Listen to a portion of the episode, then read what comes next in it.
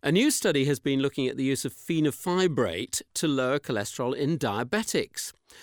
Among nearly 10,000 patients with maturity onset diabetes, it found that there was a 24% statistically significant reduction of cardiovascular events, but there was no reduction in the risk of death.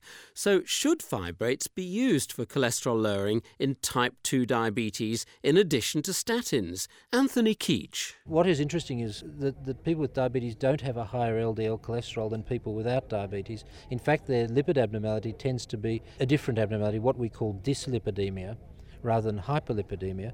This comprises a deficiency of good cholesterol or HDL cholesterol, which is thought to be the reverse cholesterol transport carrier that carts cholesterol away from the blood vessel walls back to the liver and, and keeps our arteries clean, and high levels of triglycerides, which may be involved in increased clotting factors. So there are good theoretical grounds for trying a fibrate? Very definitely, and uh, fibrates are known and have been known for many years to be particularly good at raising HDL cholesterol, lowering triglycerides, and more recently shifting the pattern of LDL particle size towards a more favourable profile with bigger particles that are more buoyant and less likely to get stuck in the artery wall. So, what did you do? How many patients did you look at? And what, broadly speaking, were your findings? We managed to recruit just under 10,000 individuals with type 2 diabetes between 50 and 75 years of age. Half of them were allocated to a single capsule of fenofibrate daily, 200 milligrams of the co micronized preparation, and the other half had a, a matching placebo capsule in a double blinded placebo controlled fashion. We found uh, some very important findings. Firstly, there was an 11% reduction in the primary endpoint, which was coronary death or non fatal heart attack. This did not reach statistical significance, but of the components of that endpoint, there was a 24% reduction in non fatal heart attack, with no reduction, interestingly, in fatal coronary death. So you got a reduction of events, but this didn't necessarily keep people alive any longer. Well, that's that's what we saw with these results. But certainly, when we moved on to look at the main secondary outcome, which was total cardiovascular events, there was a significant reduction of 11% in those. Again, driven by the the large reduction in non-fatal events and a reduced requirement for revascularization procedures, both angioplasty and bypass surgery.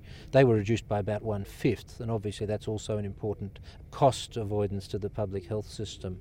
Now, in addition to that, I guess interestingly, there was a small reduction in stroke, but again, a 10% non significant reduction. And we saw a number of other important findings. There was a, an 18% reduction in the need for hospital treatment for angina pectoris, and there was a reduction of around 30% in the need for amputation. This obviously is very important for people with diabetes. It happens that today's World Diabetes Day, and it's the year of preventing amputations. I, I guess the other new and exciting findings were the fact that we we saw some effects that suggest that this drug may protect against microvascular disease. What we saw was a 30% reduction, highly statistically significant, in the need for laser therapy, one or more treatments in patients in the fenofibrate allocated group.